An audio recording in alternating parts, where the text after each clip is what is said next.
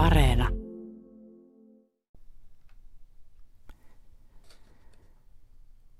Luen päivän mietelauseen.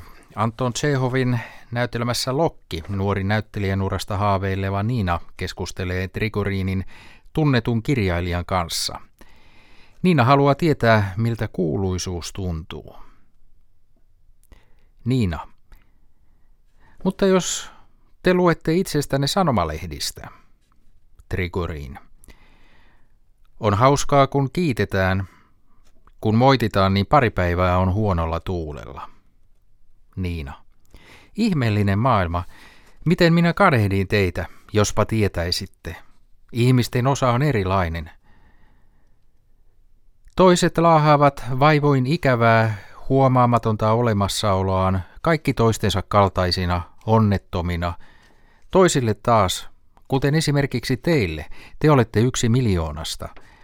On tullut osaksi mielenkiintoinen, valoisa, suuriarvoinen elämä. Te olette onnellinen.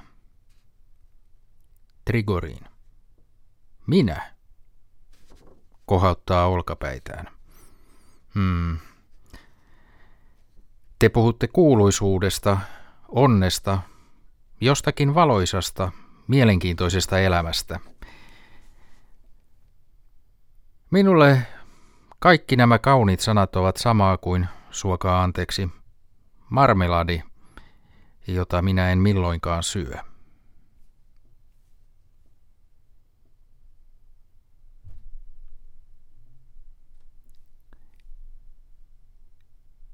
Tämä Trigorinin ja Niinan keskustelu on peräisin Anton Chehovin näytelmästä Lokki.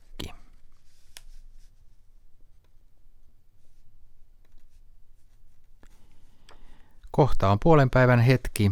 Seuraavaksi Yle Uutiset säätiedotuksineen ja Tiede Ykkönen kertoo sähköstä 10 minuutin kuluttua.